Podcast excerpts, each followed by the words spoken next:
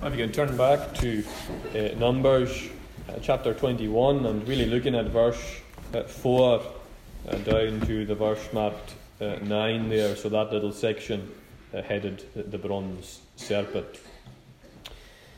Now, we are very easily discouraged. We're a people who are very easily discouraged. That's one thing we're very good at. There's some things we're, we're not very good at, but that's one thing we are very good at, being discouraged. And very often, uh, that discouragement that uh, we feel as the Lord's people, that discouragement can, can lead into a kind of complaining um, spirit. It can happen very easily indeed. Discouragement leading on to this kind of complaining nature. And for that reason, we can come to the people of Israel in, in, the wilderness here and we can relate to them very well indeed, because these are a people who are very discouraged. And as we see in the passage, there are people who complained often uh, against the Lord. Uh, and sometimes, uh, when we are in that state of discouragement and uh, complaining, and uh, when our heads are perhaps uh, quite low and we're struggling in the faith for perhaps various reasons, the Lord needs to intervene. The Lord needs to intervene to lift up our eyes uh, away from perhaps the difficulties of our own situation or the difficulties of our own spiritual troubles and trials, to lift up our eyes away from ourselves uh, and to look and behold the Lord Jesus Christ. Because one look at Christ, and all of a sudden we can be filled with that sense of the joy of our salvation once again. Because that's what happens. We very often and perhaps far too easily lose sight of the Lord Jesus Christ. And here in this passage that uh, we're looking at tonight, in verse uh, 4 to 9, here, you, we begin this section uh, by seeing a, a discouraged, uh, rebellious, and complaining people. That's what you have at the beginning of the section. Discouraged, uh, complaining people. They're looking at the difficulties of their own situation and, and they're lamenting and they're complaining uh, to the Lord. But then at the end of the section, it's very different. At the end of the section, you have them looking to the Lord, looking to the salvation of God, as is depicted here in this bronze serpent. And as we'll see, that is a picture to us of the Lord uh, Jesus Christ. So maybe tonight you are discouraged. Maybe uh, we are uh, becoming an impatient and rebellious uh, people. Uh, maybe we are very down, spiritually speaking, our heads down, perhaps focusing uh, on all the, the, difficulties of our own providential situation, whatever uh, that might be, focusing on all the negative things. Well, my prayer is, as we look at this text here tonight, that it would lead us to lift our eyes up, because that's what we need more than anything. Perhaps especially on a, on a weekend such as this, to lift our eyes up uh, away from our own situation and to lift them and to look at the Lord uh, Jesus Christ and to see our Lord uh, lifted up in the sufferings of the cross. So that's what I want us to do this evening. Now, the beginning of this chapter is actually a very significant moment um, for the children of Israel in the wilderness journey. In verse 1 to 3 there, that's actually a record of their very first victory against the Canaanites. So that's pretty significant. Uh, this was the very first victory in what was going to be quite a, a, long string of battles against the people of Canaan, as Israel were going to go on and uh, to attempt to and to go on to conquer the land of Canaan. So, quite a, a significant uh, moment indeed. Uh, and things are uh, looking on the up for Israel things are looking good. They've had 40 years where things have not been very good, but now all of a sudden they've got their first victory under their belt, so to speak, uh, and you think that things would be looking up, that they would be perhaps uh, very uh, positive with the way things are going, and they go forward and they come to this place called Edom. And here they, they face a wee bit of a setback because they come to Edom and they're not actually allowed to go through Edom. For various reasons, they can't go through. It's actually recorded for us in the, in the chapters before this. You can, you can read that uh, later on. You can see why they couldn't go through. But they were prevented from going through the land of Edom. That, that would have been the quickest route to the promised land. That would have been the ideal route. But they weren't allowed to go through Edom. And because of that, they had to go the long way round uh, the land of Edom. And the people of Israel, they are not best pleased with that at all.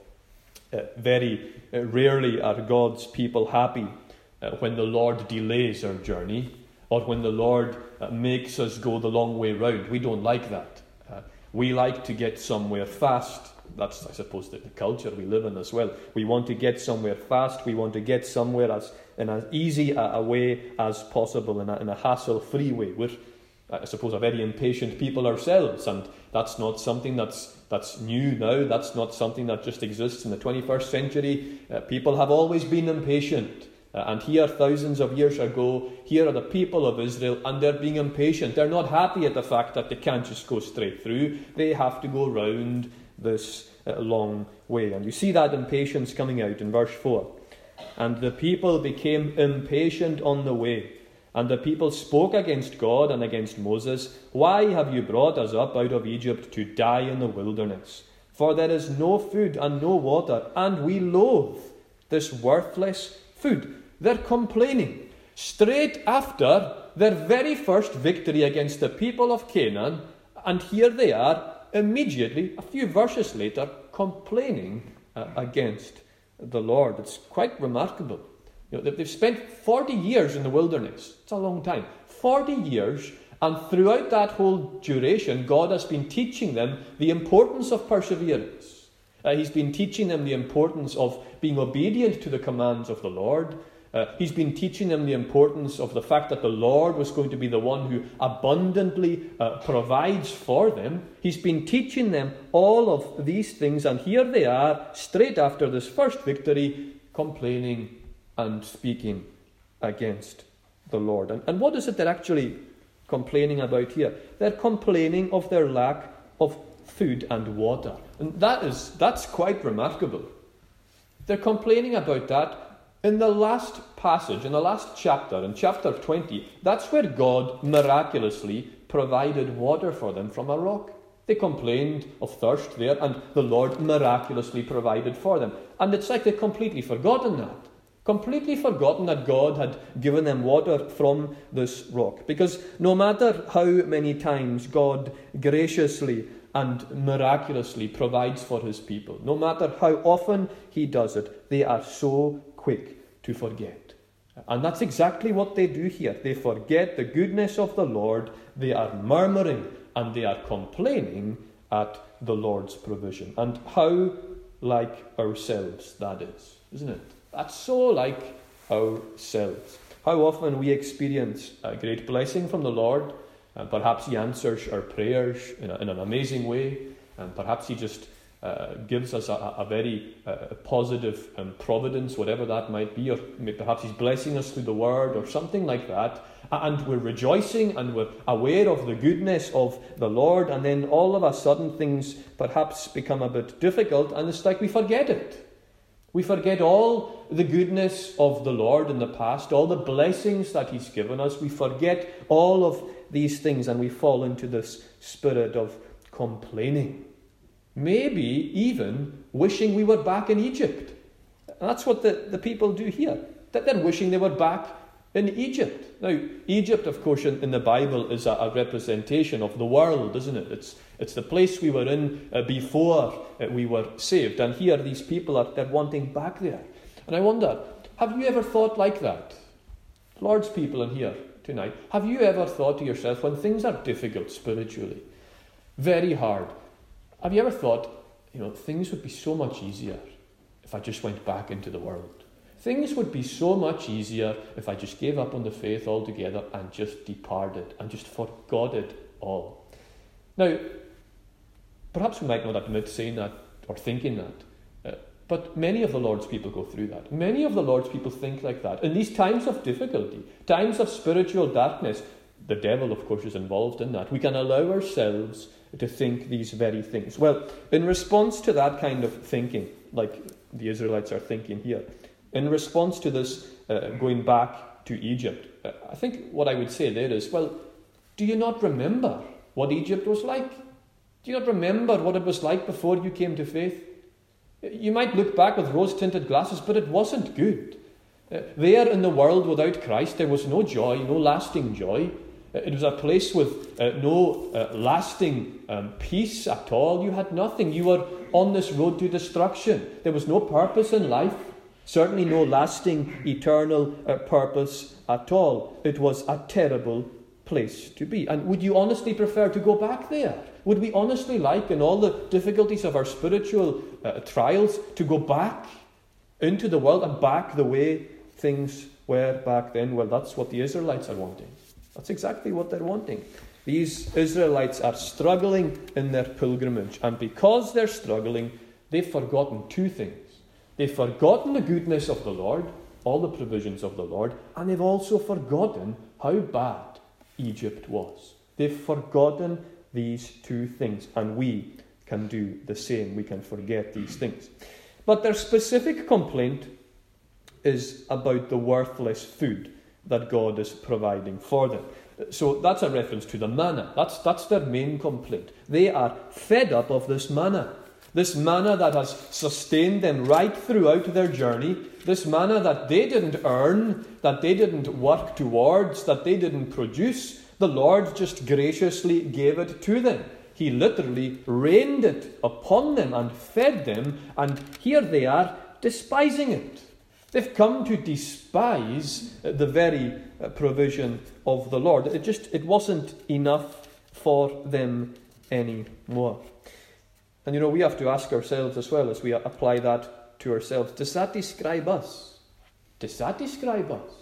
You see, the Old Testament manna, it's a picture to us of the Word of God, isn't it? There's, a, there's a close correlation between the manna and the word of God. Man shall not live by bread alone, but by every word that comes from the mouth of God. And we have to ask ourselves have we come to a situation where we're actually despising the provision of the Lord? Are we despising the very word of God? Perhaps we open our Bibles and think, I'm fed up of this. Perhaps you open your Bibles and think, I, have read it through uh, so many times. I want something else. I want something new. I keep coming to it. It's the same things I'm coming to. I feel like it's not feeding me anymore. I want something fresh. I want something new.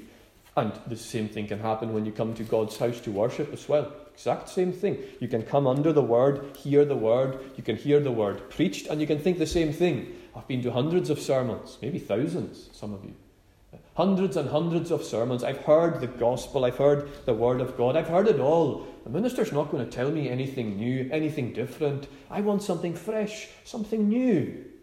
I'm fed up of the word of God, the provision of God. And perhaps we come and we think, right, we'll just get through this hour of worship and then I'll go back to my house, to my worldly pleasures. Are we despising the word of God, the provision of the Lord? It's it's, it's, perhaps you think as a Christian you couldn't possibly do that, but it's possible. It's possible you can actually despise the provision of the Lord. The Israelites were doing that just here. And then what happened to them? They despised this provision of the Lord. And then in verse 6, we see there the Lord judging them. Then the Lord sent fiery serpents among the people, and they bit the people, so that many people of Israel died. That's pretty, pretty solemn and pretty serious. It may be in our ranking of sin, if we're going to rank sin, not that we should, but if we're going to rank sin, maybe in our rank, uh, complaining against the Lord and murmuring like this, it's maybe, maybe perhaps not quite as, as bad as other things. But uh, from the passage here, make no mistake, it is a grievous sin. A grievous sin to complain against the Lord and His provision and to moan and want to go back to Egypt, to think we were better off outside of the Lord Jesus Christ to think we were better off in the world. And that's exactly what these Israelites are going through here. So God sends these fiery serpents, this judgment. Now, what were these fiery serpents? Uh, well, they're not, they're not literally snakes on fire. Uh, that's what sounds like, fiery serpents. That's not what these things were. They were ordinary serpents. But obviously, their venom, uh, the poison in their venom, uh, caused this kind of burning sensation. Uh, when the venom got into your body, it would burn you. Uh, and that's why they were known as these fiery serpents. And that's, a, that's a, an amazing picture of the burning effect of sin. You see, the, the judgment of the Lord here is it's, it's so apt for the, for the situation because serpents, serpents remind us of sin. The image of the serpent, when you think of a serpent, what do you think of straight away? You go to the Garden of Eden. It just instinctively brings Eden to mind. And when you think of the serpent there, the serpent is the one who brought, effectively, brought sin into the world. It's the serpent tempted man into sin. So there's this link between the serpent and sin. Uh, it's there from the very beginning of time. And here, there's these fiery serpents, a, picture of the burning effect of these uh, people's sin here. So, how do they react when this happens, when the Lord sends these fiery serpents their way? Well, you see in, in verse 7 there, and the people came to Moses and said, We have sinned, for we have spoken against the Lord and against you. Pray to the Lord that he take away the serpents from us. So Moses uh, prayed uh, for the people. Now you'll notice there how the people very quickly they make the link between their sin and this judgment uh, from the Lord. They know straight away that all this has happened because of their sin. They're not going to Moses and saying, Why, why are these fiery serpents here? They're not going to Moses and saying, Why is the Lord doing these things? They know. They know fine well why all this is happening. They know it's because they have sinned.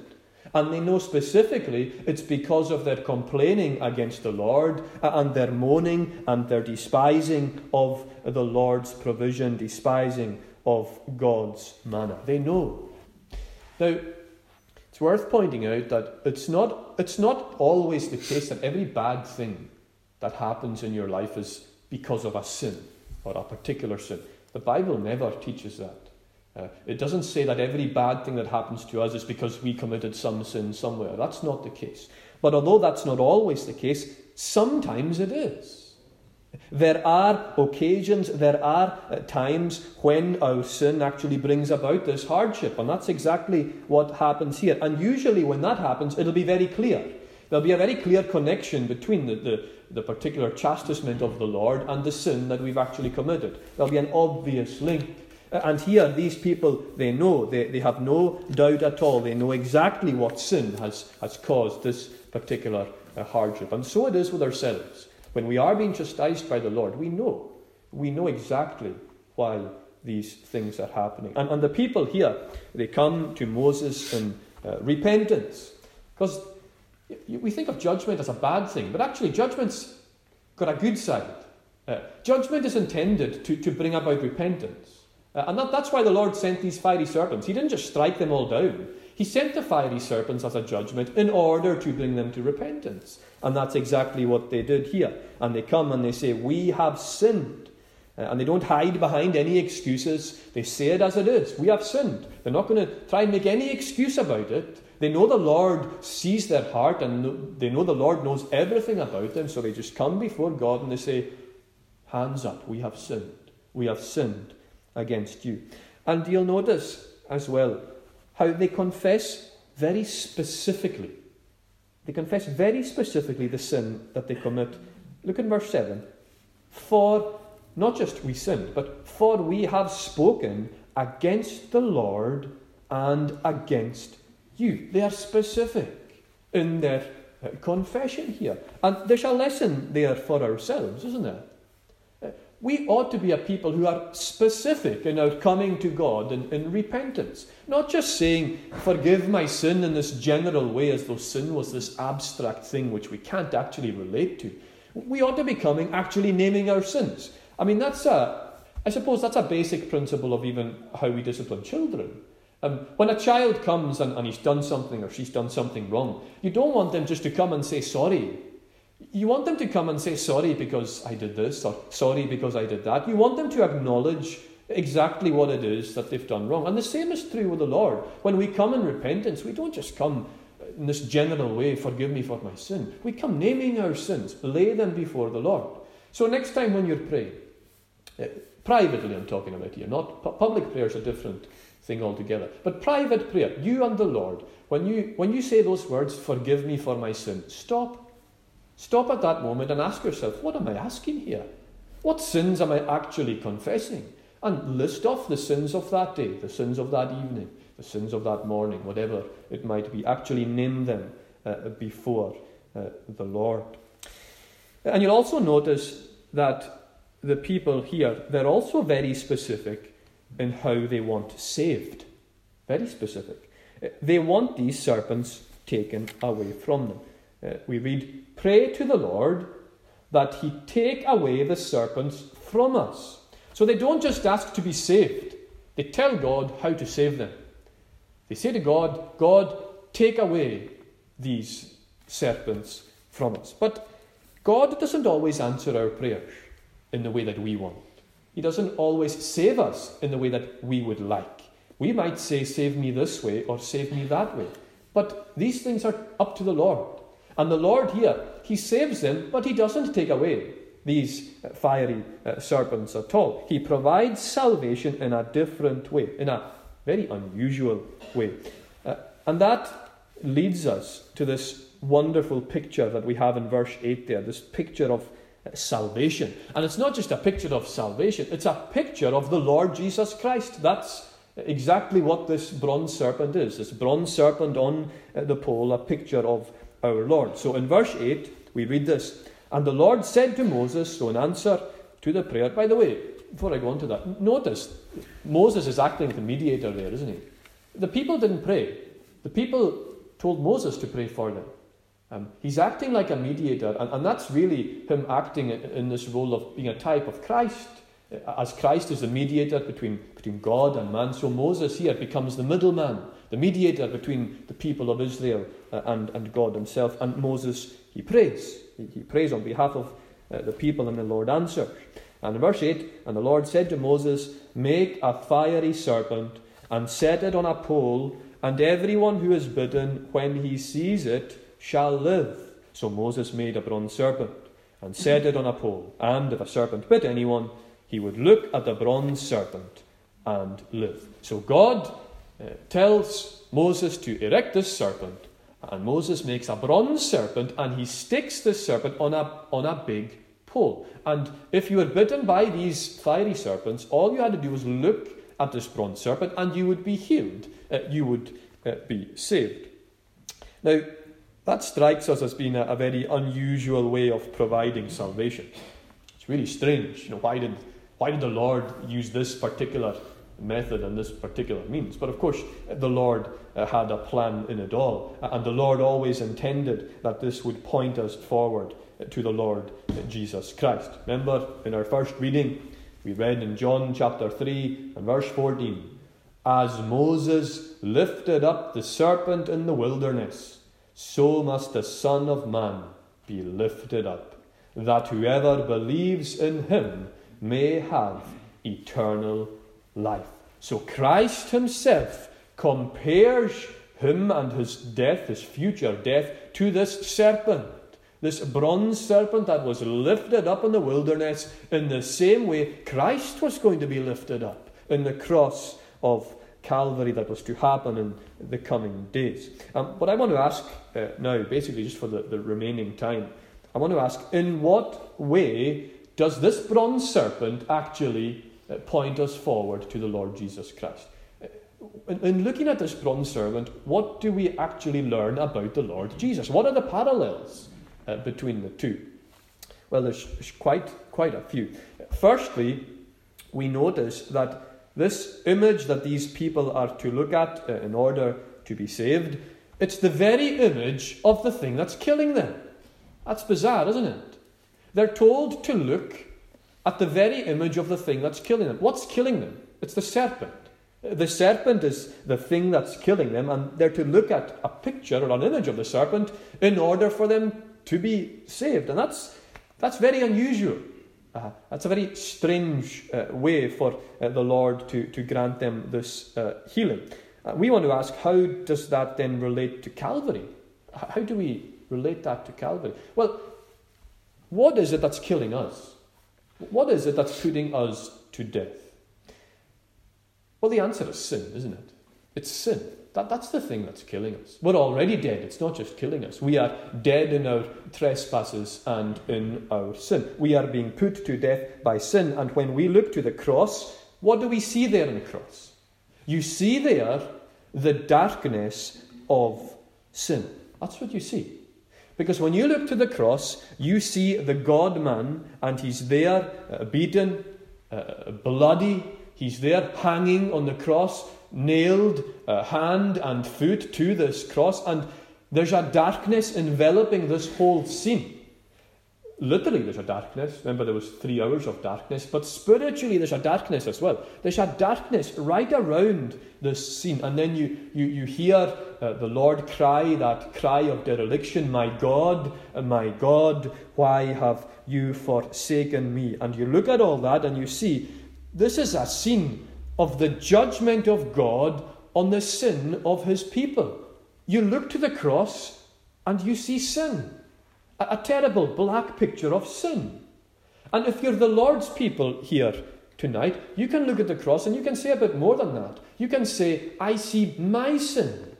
I see my sin there on the cross. Every evil word, every sinful action, every uh, lustful thought, every sin that I have committed as the Lord's people here tonight, we can look at the cross and we can say, My sin is there. My sin is there on the cross, on the shoulders of the Lord Himself, upon our sin bearer. So, the Israelites, they see an image of the very thing that's killing them. They see a serpent. And so we, as we look at the cross of our Lord, we see there our sin, the very thing that's killing us. We see it there on the cross of Christ. But praise God, that's not all uh, we see here. You also see the salvation of the Lord. You see, as the Israelites look at this bronze serpent, they literally see the salvation of the Lord, don't they? As they see that bronze serpent, they see there an image of the mercy and the grace of God, the salvation of God. They know they don't deserve it. They know they've sinned. They know that this is a, a gracious uh, provision from the Lord, and all they need to do is look at this uh, bronze serpent and they will live. And so, too, as we look at the cross of Christ, we don't just see sin, we see the salvation of the Lord. We see there on the cross one who is dying sacrificially in order to take all of our sin, all that guilt, all of it away from us.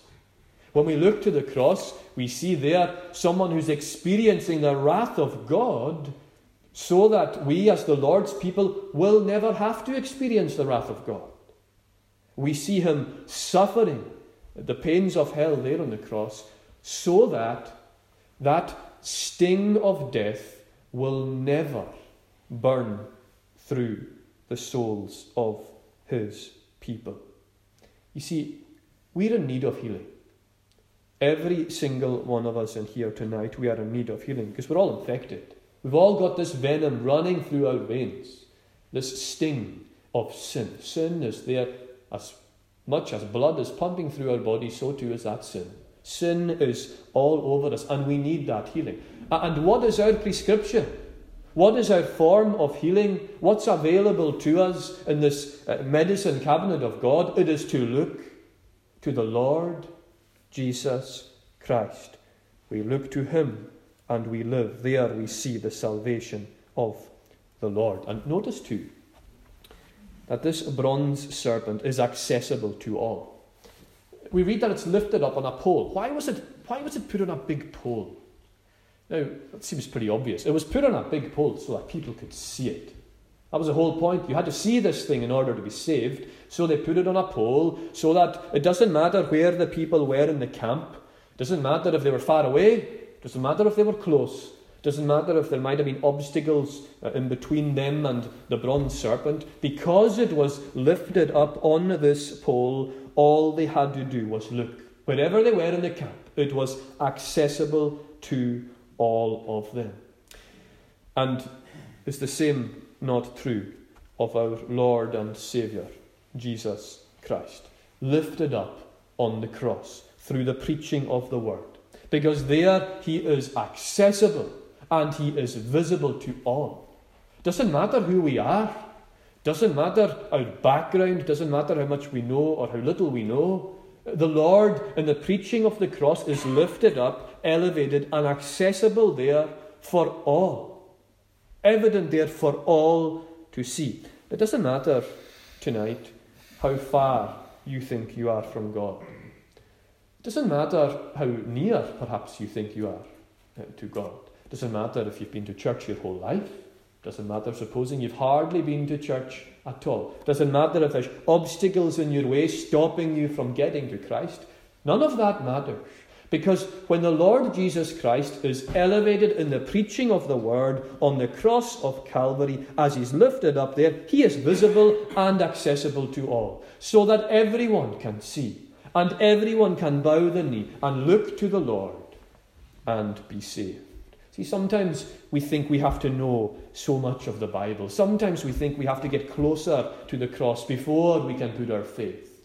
It's not how it is. It doesn't matter where we are how far we are, you can look to the Lord with saving faith and you will be saved. And you need to look with the eye of faith. You need to look with the eye of faith. You see, when the Israelites looked at the bronze serpent, they believed the promise of God. They believed that they would be healed. In that sense, it's not really the bronze serpent that healed them. It's not just like looking at an object healed them. That's not the issue here. What they, when they looked, they looked with the eye of faith. They believed in the promise of God. See, God promised if you look at this bronze serpent and if you're bitten, you will be healed, you will be saved. When they were looking to the bronze serpent, they were looking, believing very much in the promise of God, believing in that promise that they uh, would be saved. It was a look of faith. Even then, it wasn't just a, a, a, look, it was a look of faith, trusting in the Lord's provision. And as you look to the Lord Jesus Christ, you need to look at him in the same way. You don't just look at him academically. You don't just look at him from a, from a distance in the sense of not wanting to trust in this man. You look at him with the eye of faith, laying hold of him, trusting in him, and accepting him as your Lord and your Saviour, believing that he has cleansed you from all of your sin. Look to him and live. And of course, that bronze serpent was there on the pole all the time. All the time. Uh, the Israelites, they would have uh, seen the bronze serpent the whole day. They would have been going round their daily activities, doing what they normally do, and they would have been very busy, going round all their activities, and they would have seen that bronze serpent from time to time. They would have looked, they would have clocked it. And it's a reminder to them, continually. They wouldn't just have looked at that bronze serpent when they were bitten, they would have kept looking. Kept looking at that serpent and remembering the goodness of the Lord and remembering the salvation of the Lord. And so too, we must continually look to Christ on the cross. You see, some Christians fall into the trap of thinking the cross and Christ on the cross, that's for my salvation, but I actually don't need it after that. That's not the case. Our eyes must be constantly fixed on the cross of our Lord and Saviour, Jesus Christ. We look to the cross and we remember the grace and the mercy of God. We look to the cross daily and we remember the salvation that we have in Christ. Now, this weekend, it's obviously the, the Lord's Supper weekend, and in a, in a very real way, you'll be all remembering the Lord in a, in a particular way this weekend and his death on the cross. But we, we shouldn't just wait for communion Sundays to, to do that. Um, we should always be looking to the cross, always uh, remembering, because we need that strengthening, we need that reminding uh, of what it is uh, the Lord has done. The moment you stop looking uh, to the cross, you will struggle. I guarantee you that. You'll struggle. You'll struggle and you'll get very discouraged in the faith. The moment you take your eye off, you'll get discouraged. And usually, what happens is when that discouragement settles in, that's what leads to this uh, bitter and uh, complaining spirit that we see in the people of Israel here. We must keep focused on the one who has been lifted up. He's been lifted up for a reason, lifted up so that we might keep seeing and keep looking to Him. So look to Him and keep looking to Him.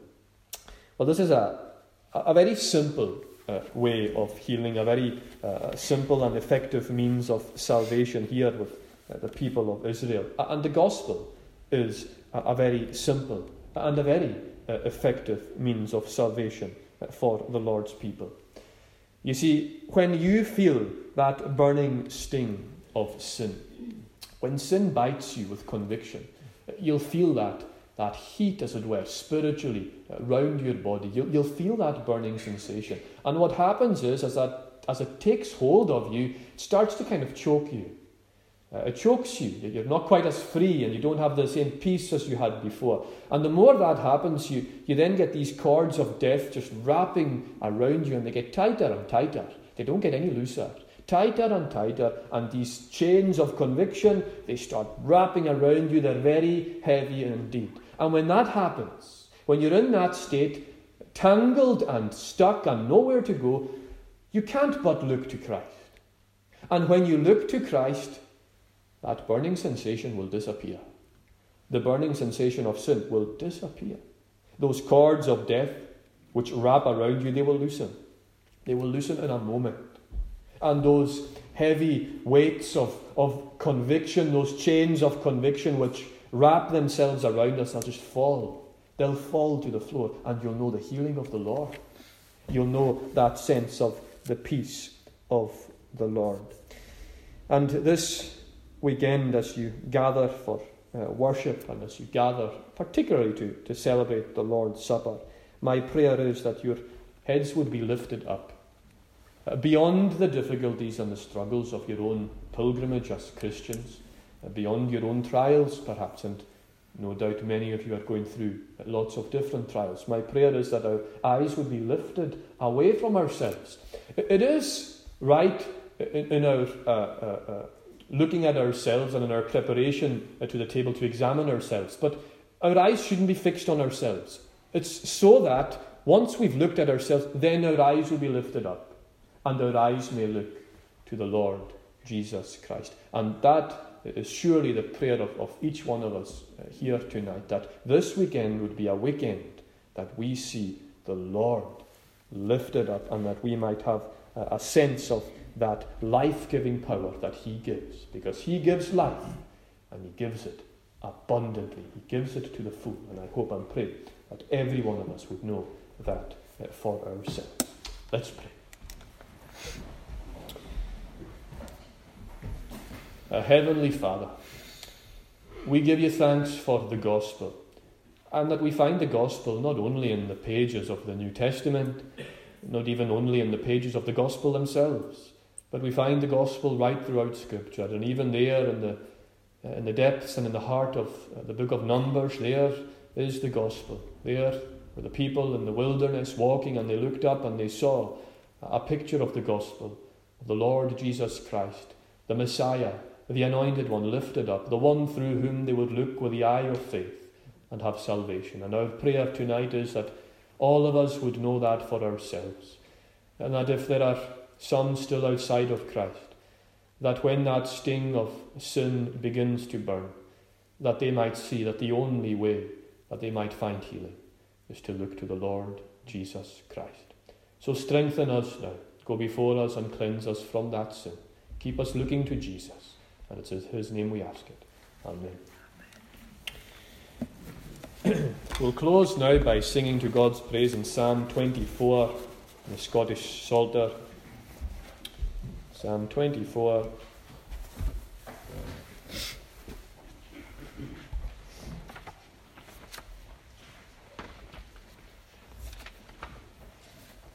And we'll sing verse 7 to 10. this is uh, the triumphant words, the picture of our King lifted up, not in suffering as such, but lifted up in glorification and exaltation. And, there's a picture of him uh, entering into the, the, the glory of, of uh, the holy place itself. Ye gates, lift up your heads on high, ye doors that last for aye. Be lifted up, that so the King of glory enter may. But who of glory is the King? The mighty Lord is this, even that same Lord, that great in might and strong in battle is. It's a, it's a victory psalm. Ye gates, lift up your heads, ye doors, doors that do last for aye. And be lifted up, that so the King of glory enter may. But who is he that is the King of glory? Who is this? The Lord of hosts, and none but he, the King of glory is. So we'll sing uh, these uh, words of victory to the praise of God.